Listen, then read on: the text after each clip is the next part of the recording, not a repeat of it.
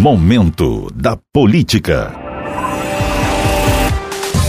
O PSB indicou formalmente o ex-governador Geraldo Alckmin, PSB, para compor a chapa de Luiz Inácio Lula da Silva, do PT, como candidato a vice-presidente da República nas próximas eleições.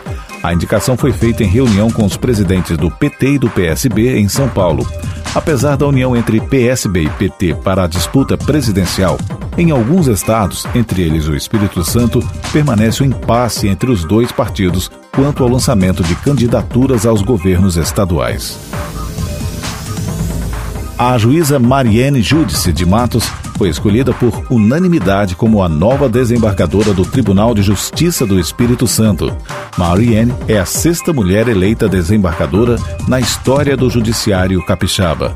Marianne Judice tem 28 anos de atuação na magistratura e a promoção foi pelo critério de antiguidade. Ela vai ocupar uma cadeira na Corte de Justiça em razão da aposentadoria da desembargadora Elizabeth Lords.